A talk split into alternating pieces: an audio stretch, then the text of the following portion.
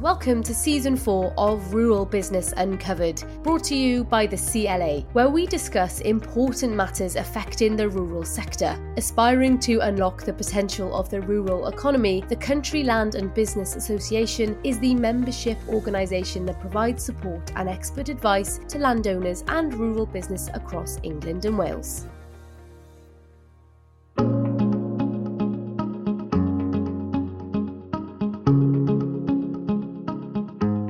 Hello, everyone, and welcome to Rural Business Uncovered. I'm your host, Lizzie Daly, and today we're talking all about making agroforestry central to land management plans. Net zero targets and the need to mitigate climate change is driving strong interest from the government in tree planting because of their ability to sequester carbon. We hear a lot about woodland creation targets, but agroforestry can play a role too. So, what is agroforestry and what forms can it take on a farm? And what are the benefits and practical considerations? What is the policy surrounding it and what incentives are there coming down the track? I'm thrilled to say we're joined today by Graham Clark, CLA Senior Land Use Policy Advisor, and John Pawsey, a landowner and organic farmer at Shimpling Park Farms, to walk us through the key things to consider for those looking into agroforestry. Okay, so hello to you both. As always, I'd love to start with some introductions today. John, can we start with you? Uh, yes, hello. Uh, my name is John Pawsey. As you say, I'm an organic farmer um, just eight miles south of Bury St Edmunds, and uh, we farm about 650 hectares of our own land. And then we farm a further 850 hectares uh, for other farmers in an eight mile radius around the farm. Um, and we planted our first agroforestry um, system uh, in Christmas 2020. Wow, okay. Looking forward to hearing more about that. Thank you, John. Uh, Graham, lovely to have you here with us. Tell us more about your role at CLA. Hi there. Uh, yeah, I'm Graham Clark, Senior Land Use Policy Advisor at the CLA, and I lead on forestry and woodland and uh, energy policy as well. Um, so all the basically if it's to do with trees um, then you know that includes agroforestry then it's it's something that I would deal with so lots of advice to farmers and also policy um, influencing as well. Okay, so I'd love to jump straight in there if if that's okay, because some people listening may be thinking, well, what is agroforestry? So I'm going to put that question to you, Graham. Right. Well, um, it can be it can be defined quite widely, really. Um, I mean, it's essentially it's trees planted on grown on land that continues to be farmed. Um, but in practice, that can take a variety of forms. And hear from John what he's done in in a, a, wee while. But you know, it can be it can range from things like uh, in an arable uh, situation, alley cropping, uh, what's called silvo arable, the silvo being the um, the, tree uh, bit, silvo arable. So, or you could have uh, trees in amongst livestock farming in a silvo pasture situation the trees themselves could be in rows, um, creating alleys, as I said, or they could be in groups. They could be fairly densely planted in a, in a, a shelter belt, uh, sort of linear feature type situation. Um, and the trees might well be cropped themselves, as well as the, the surrounding land being cropped or, or being used to rear livestock. So the trees might be fruit trees or nuts. Uh, you could coppice those trees. Um, they might just be having a, a, a shelter and shading uh, function for for livestock, and certainly in a um, in a, a warmer, uh, more stormy climate, that's that's an important consideration and the actual trees themselves would in themselves would constitute a habitat as well with um, lots of beneficial insects and um, living within them. So they would they would increase the biodiversity on what otherwise would be a, a fairly um, you know productive uh, farmed landscape. So it can take quite a variety, quite a wide variety of forms. If I may just kind of ask you a little bit more about that, what what is the purpose of of agroforestry and, and why are we you know even having this discussion here today? What is so great about it? Uh, well, I think what's given it a bit more impetus in in the last couple of years is the the government's interest in mitigating climate change, and you know there's a there's a, a, number of levers that need to be pulled to to to crack that problem. One of which is is changing from from a fossil fuel based economy to uh, more renewable energy, etc. But tree planting is is certainly one of the tools in that box too. So what that means in practice is a lot more um, woodland and but also tree planting in different ways, such as agroforestry. Um, so there's climate change reasons for it, but there's also agronomic, um, you know, productive farming reasons why you would want to do this. I mentioned earlier on about uh, shade and, and, shelter for livestock, for example, um, and you know, habitat for beneficial insects, which can help address pest um, and disease issues in, in arable cropping situations, and also you know, soil management, water management on particularly sloping land. Uh, so there's there's a number of reasons and be- potential benefits. So that's really why why this has become more uh, more talked about and thought about by farmers and landowners and also policymakers and government uh, in recent years. Thank you, Graham. So, John, you've mentioned already that you've had kind of an agroforestry system for the past two years. What does that look like for you and, and how is it going? Well, um, it's uh, been in it for two years, yes, and uh, but we planted little whips, and so uh, they really still look a little bit like sticks and tubes, I'm afraid. The trees are just starting uh, to come out of the top of the tubes. And really, you know, we we just going on from what Graham said, we planted a sort of alley cropping system.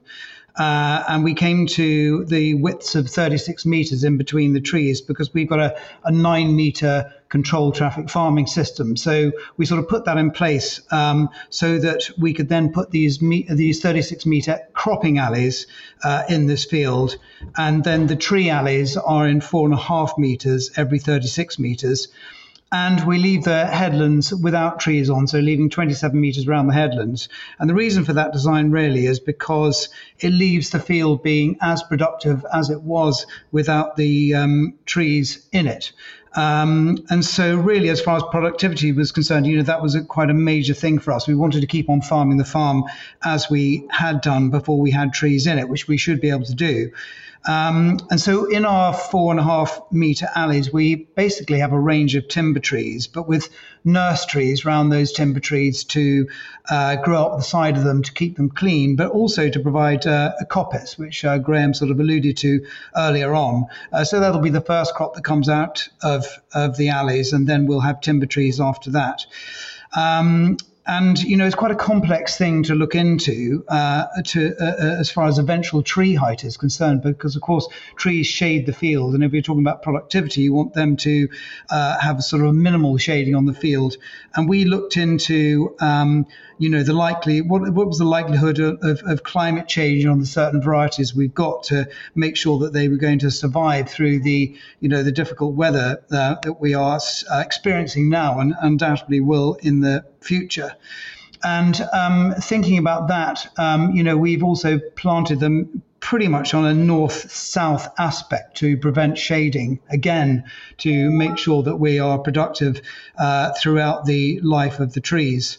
Um, and and just very briefly, I mean, the, the, the, the, trees that we planted in the end, and that's the other big consideration about what kind of trees are you going to plant, is that we really wanted to mimic the trees that we have in our Featon Wood, which is an ancient woodland on our farm, which is a triple SI.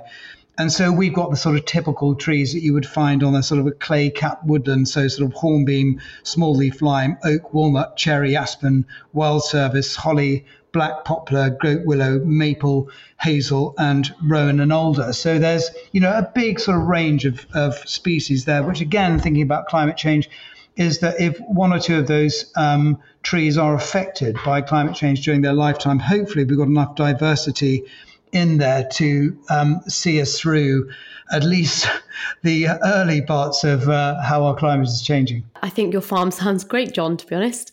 Uh, love to come along to a farm. Uh, I guess a question to you, Graham, is you know where is this push coming from? Does the government want more agroforestry, and if so, why? I mean, you mentioned the drivers of climate change there, but but what is really pushing this forward? Well, it's it is climate change, really. Um, I mean, in recent years, the I mean, agroforestry has been been around for a, a long time, and in fact, in other countries, um, some of mainland Europe, it's it's practiced fairly sort of routinely, uh, and shade in particular, um, and is, is is a key consideration there in, in hotter sort of climate. Uh, but in this country, it's been fairly niche. Um, it's probably fair to say. Uh, and and and probably you know still is. Um, but what's given it the, the added impetus is is the the, the imperative of addressing the climate change issue. So the Climate Change Committee, which is the uh, government uh, sort of set up a committee which advises the government on climate change, they made um, various recommendations in a, a, very big report they did a couple of years ago on, on land use, where they said to government that they really needed to um, radically expand uh, the, the role of land use in addressing climate change. Um, and that included much more tree planting, which was woodland creation, but also agroforestry.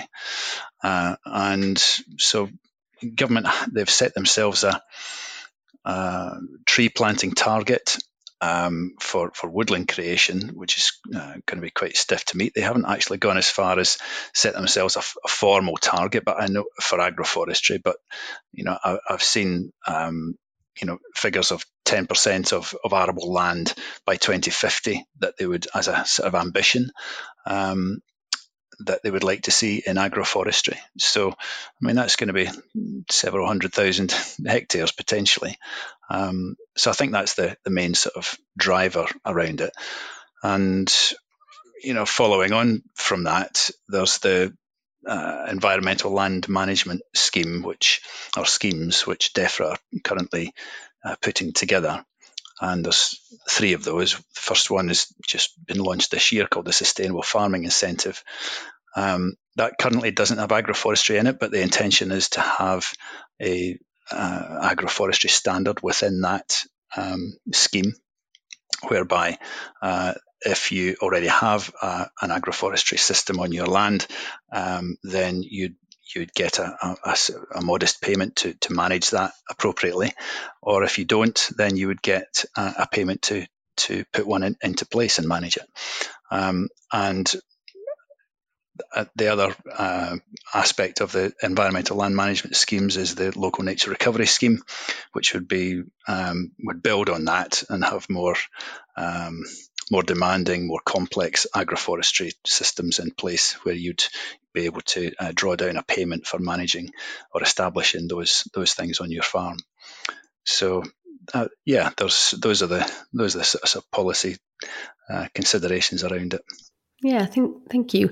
And John, you mentioned you've got a triple SI in an ancient woodland on your farm. Um, you know, other than the, the the policy considerations that Graham was just talking about, was it your awareness of the climate and, and changes to our environment that pushed you to, to go and, and to do agroforestry, or was it a mix? I, I, was really inspired by an amazing man called uh, Martin Wolfe, who farms at Fressingfield in Suffolk, and he uh, put in an agroforestry system uh, 25 years ago. Um, and really, I've sort of adapted that. He planted his alleys on a 12 meter system, which really is a little bit too narrow for most modern machinery nowadays. But um, yes, you know, obviously, you know, climate change was was something that to be considered, but um, and it is a major consideration when we came to designing the uh, the alleys as I described earlier. But but also the other thing is that you know we're looking at additional farm sort of income streams as well from our agroforestry. It's right next door to our our farmyard where we have a converted barn. We do 25 school visits a year. We probably see 20 to 30 farmer visits as well. It's something to show them um, and to possibly derive a sort of an income stream for having more people on the farm. Uh, we've got uh, three wood chip boilers on the farm, and um, even though the wood is, um, you know, mostly generated out of our triple SI, which is uh, ancient coppice woodland, um, we're going to be managing those alleys very much along the lines of that sort of rotational coppicing model. Um, the other major thing for me, because we also planted it approximate to Alpheton Wood, um, uh, is that we really wanted sort of a wild species transfer thing coming, going along. So taking species out of the wood into the wider farm landscape. And Graham talked a little bit about uh, sort of beneficial insects, but we're talking about anything from sort of micro to macro, uh, possibly not the deer, maybe. Um, but um, we're really trying to get that sort of transfer out of the wood into the wider farm landscape, but also um, you know, we've got a wood very near to us called Frithy Wood, which we don't own, and that's got dormice in it, and we haven't got dormice in our wood. So hopefully, one of those little mice will struggle across the countryside and get into Alpheton Wood. Um, Graham's mentioned shelter. We've got a thousand New Zealand Romney sheep, and uh, in the sort of pretty bare East Anglian landscape, you know, what they've got to huddle around at the moment is the telegraph pole. So, you know, what we're hoping is that those alleys will provide some shelter uh, for those sheep. Um, and of course, there's carbon as well. You know, we're going to be sequestering carbon. Um, and lastly, but probably most importantly, is that um, it's just given me a huge amount of pleasure as well to plant it, but also to see it growing and to uh, anticipate what that amazing vision of what it's going to look like in the future is is a real sort of tangible thing, and um, and so you know that mustn't be forgotten. Absolutely fantastic. How widely applicable is agroforestry? Could everyone benefit uh, from doing it, or is it kind of only for the committed few with the right kind of type of land, Graham? Um, well, I, I, think it's worth anyone considering it. Um, I don't think anybody's saying, I'm certainly not saying that everybody must do this because every farm is different. Um, every farmer is has different uh, interests, skills, uh, has you know different constraints and opportunities with every holding. Um, but I think integrating some kind of uh, trees and or hedges um, and in, in different forms on, on the farm is is definitely worth considering, particularly in a in a changing climate. Um, you know, we mentioned earlier on about shelter and shade. Um, you know, we've in this sort of post-war era, we've we have removed a lot of the the hedgerows and the, the trees that were within those hedgerows. So the the kind of shelter and shade that we that we used to take for, for, for granted, you know, that, that goes when we when we take those things out. Um, so, you know, I think it's for, for everybody to just consider. Um, and yeah, it, it, may it may may work on your farm in a in a big way. It may just in a, in a, in a small, relatively small way. But I think it's just one of those things to consider, um, and to, to spread the like spread the risks uh, right across the the holding. Um, it's it's not for everybody, but you know it's well worth considering. I would say. Jump in there, John. Yeah, I mean, just to add to uh, that, I mean, um, you're right. I mean, initially, I think it's for for the committed few, but actually, when you go start going looking around these different agroforestry systems, as long as it's designed well, and going back to what I said earlier on, about uh, keeping the fields productive. Um, it should so, suit most farms as far as you know productivity is concerned, but also having that annual crop, but also having that perennial crop in the same field. Um, the only thing that I think uh, possibly you do also need to consider is land ownership, because if you've got a complex um, ownership structure uh, or you're a tenanted farm, that could also um, provide a little bit more complication. Um, and the other thing uh, that you've really got to focus on is um, what are you going to do with those trees um, when they either bear fruit uh, or they come to the, the stage of um, harvesting for timber? You've got to have a market for it. Um, and so there's lots of um, you know pretty complex issues you have to look into, and uh, it's incredibly important to get that right before you embark on on a project. You mentioned a few there, John, but could you expand a little bit more on the practical issues um, of agroforestry? Well, I mean, I have to say, um, it's early days, but you know, um, deer are pretty much at the forefront of my thinking at the moment. Um, they've um, they really have uh, been an absolute pest, um, and and you know that is a real problem. They've learned to basically rip the tubes off and just um, uh, you know, it's sort of, you know, the, the, the, the, whole thing of putting tubes on there now seems rather ridiculous because they've learned how to take those off. Um, drought, you know, we ha- we planted them in a very wet winter. And we had a really good survival rate in year one. Uh, but in year two, we've lost um, some of the whips, um, which I wasn't expecting. I have to say, after you know, sort of 24 months in the ground, you would have thought what was going to survive uh, survived. Uh, so we've got a little bit of um, you know replanting to do. Um, the other thing that people worry about is drainage systems. So, um, uh, infield drainage systems are the trees going to go into your drains? Um, is that going to be a problem? My feeling is that I think having lots of tree roots in the fields should potentially solve those drainage problems as well. But that's another thing to consider and to keep an eye on after you've planted the um, uh, the system. And obviously, design again. I can't stress it enough. Design is king, and every farm will be different. Um, but you really do have to spend, um, you know, a lot of time really getting that right. And, and again, and I've mentioned it before, but you know, marketing the end product. Um, if you're going to plant a whole load of fruit trees, what are you going to do with the produce? And a lot of people talk about sort of medicinal uh, herbs um, and trees grown for medicinal purposes, but um, you've got to know how to market that stuff. And so um, that's a really important thing to get right. And Graham, is this something that you discuss a lot with those considering agroforestry? Yeah, it's. Um, I mean, to be fair, it's. You know, I don't get as many. I don't have as many conversations with members about about this than I than I do with um, more mainstream sort of tree planting, woodland creation. Um, but but yeah, we're getting getting more interested in this sort of thing. Um, just picking up on a couple of things John mentioned there. I mean, I think like any um, new sort of land use, but particularly with something like agroforestry and tree planting, I think it's really key to be clear about what your objectives are, um, and to you know to to design the planet and design around what what your objectives are. And it, you may you know I think that sounds a bit sort of trite to say it, but you know maybe don't start from the, the, the, wrong end of it and say, right, I have to do some agroforestry. It's, it's really, you know, what are we trying to achieve through some tree planting in a particular place or in a particular pattern? Um, and work back from there. I think clarity of, of objectives. Um, and if we're going to be doing sort of lines of trees and perhaps with a um, timber in mind in, in later generations, then um, good establishment is really key um, selection of the stock, um, pest control and weed control in, in those early years is is really key. And you know, John, you mentioned deer. You know, that's that's a really key issue because they can they can undo um, some some very expensive, you know, good work uh, overnight because you know they're just doing what deer do. Uh, they they nibble at things, um, but you know it, you need to be clear about uh, how you're going to address uh, pest control, for example. Uh, but yeah, clarity of objectives, I think, is uh, really key.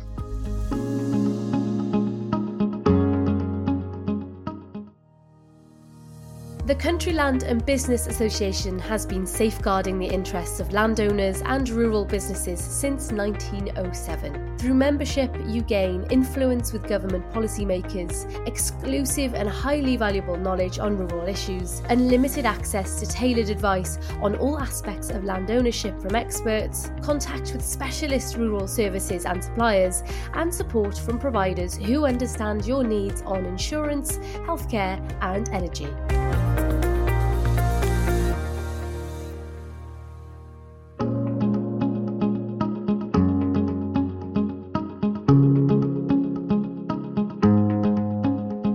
For those listening, and I guess in the community and on the whole, obviously you've listed some of the practical issues, but also the huge benefits and the importance of agro- agroforestry in the bigger picture of our climate. So, would you say uh, people in in the community are actually taking up agroforestry at a rate to match the the demand for change for for our planet, or um, well, Think I take that one first. I mean, I, I, I don't think in this country yet, really. Um, I think it's still still relatively few people doing it. But I think as time goes on, um, and the uh, changing climate does become more apparent year upon year, um, and the, the, changes within agricultural markets uh, take take root, more farmers are looking at um, their assets and how they're going to use those assets to to derive, you know, what enterprises are going to going to run in the future, what's going to work on their farm. Um, I think more people will will come on board. But as I said earlier on, it's it's maybe not for everybody. It's just one of those things to to factor into the future management of the farm. Thank you. That was a rogue question through in there. John, did you want to add anything? Yeah, I mean, you know, it is early days, and I'm not surprised that Graham isn't getting lots of calls about it. But do you know what? We're talking about it now. Um, you know, 10, 15 years ago, we wouldn't be talking about it. I mean, for goodness sake, they've got a complex on the archers. So, you know, only t- it'll only be a short time before everyone's got it. Um, I think it's sort of a, a bit more like the sort of regenerative agriculture thing, is that it's a sort of a groundswell of, of uh, you know, sort of bottom up with farmers looking at other farmers doing it. Certainly on social media, uh, lots of farmers are talking about it. Uh, when people come to our farm, it is one of the things they want to see, and when they can see, you know, how uh, it works practically on a farm, I think more people will be interested in doing it on their own farms. Um, and so, yes, it's early days, but um, you know, the fact that we're doing this podcast says something. Um, and uh, I think it would be incredibly exciting uh, if we saw uh, more farms with this sort of kind of uh, visual treat, which I think it will be. Um, and so, um, yes, sort of watch this space. Thank you, John. Graham. Yeah, uh, I mean, I was just going to say that um, you know we used to have lots of orchards, small orchards on on farms. Well, actually, on farms, big and small, but also in just small rural properties with a couple of acres out the back. Um, orchards used to be really commonplace, and many of those over the years have been grubbed out, removed for whatever reason. But you know that that's you know agroforestry. Let's let's re- take away some of the sort of mystique of it. You know, an a, an orchard which which has apple trees or plum trees or uh, damsons or whatever, um, grazed underneath by by sheep, uh, was it was a really common um, situation in our agricultural landscape for for, for decades, uh, centuries beforehand. So, you know, in that way, it's it's not a new thing. Um, we've just kind of moved away from it in in more recent decades, and maybe there's a the pendulum is swinging back to more John, you mentioned regenerative agriculture there, which is a, a relatively new term, but it's um, it, it, kind of it speaks to that um, way of, of, of, more sustainable agriculture, taking into account the um, you know, limitations of the of the land that you're working with, and uh, more more organic approaches. That's a really good point, Graham. I'm sure, um, you know, for those who are listening that maybe are only just learning about agroforestry or don't know what it means, sometimes we we throw out these new names, regenerative agriculture and, and agroforestry, and it's kind of all these question marks around what that entails. But yeah, I'm sure there's a lot of comfort in, in what you've just said. Um, last question, because we're running out of time, but Graham, what would be your key takeaways for those looking into into this? Um, I think be open minded um, and be, be clear about what it is you want to achieve. And agroforestry is um, is just one thing to, to consider for the future management of the farm. Um, yeah, be, be clear about what your objectives are. Also, when we're dealing with trees, they they they last a long time. They take they take many decades to to grow, and certainly in in let in tenancy situations and let land situations, it's likely that that is going to outlast the uh, the length of any tenancy. Uh, so that needs to be factored in, and it's it's it's best if if landlords and tenants can discuss these sorts of things.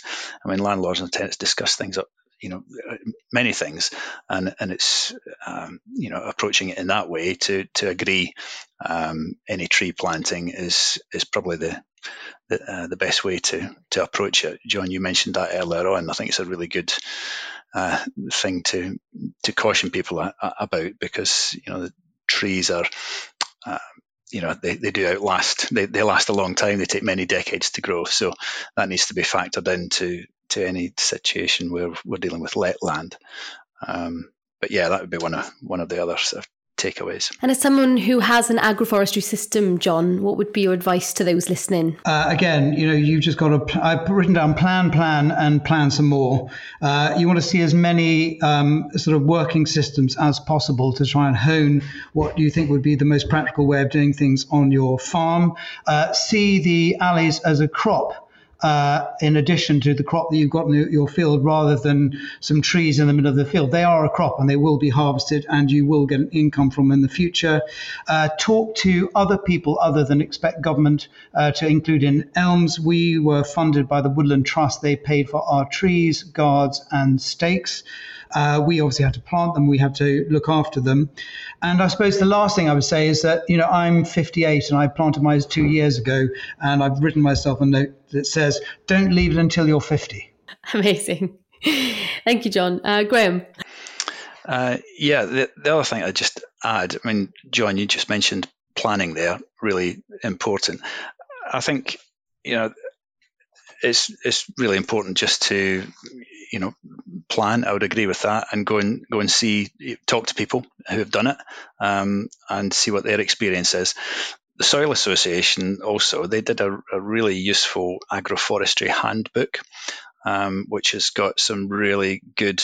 Uh, diagrams, pictorial uh, representations of what we mean by agroforestry, but also some really good, um, you know, information that, that, that backs it up, including you know uh, benefits to crop yields and uh, livestock, you know, the agronomic side of it. So do some reading up on it and uh, yeah, go and go and see as many and, and, talk to as many people as, as you can. So there we are. That's uh, unfortunately all we have time for today. Uh, thank you so much, both of you, for joining us today. A really fascinating look into agroforestry. John, I hope you have dormice soon coming to your your your farm. It's absolutely fantastic. Uh, we'll see you next time on Rural Business Uncovered. Thank you so much for listening and thank you both for joining. If you're not a member of the CLA, you can join today. More information can be found on our website, cla.org.uk. Thank you so much for listening, and I hope you can join us again soon.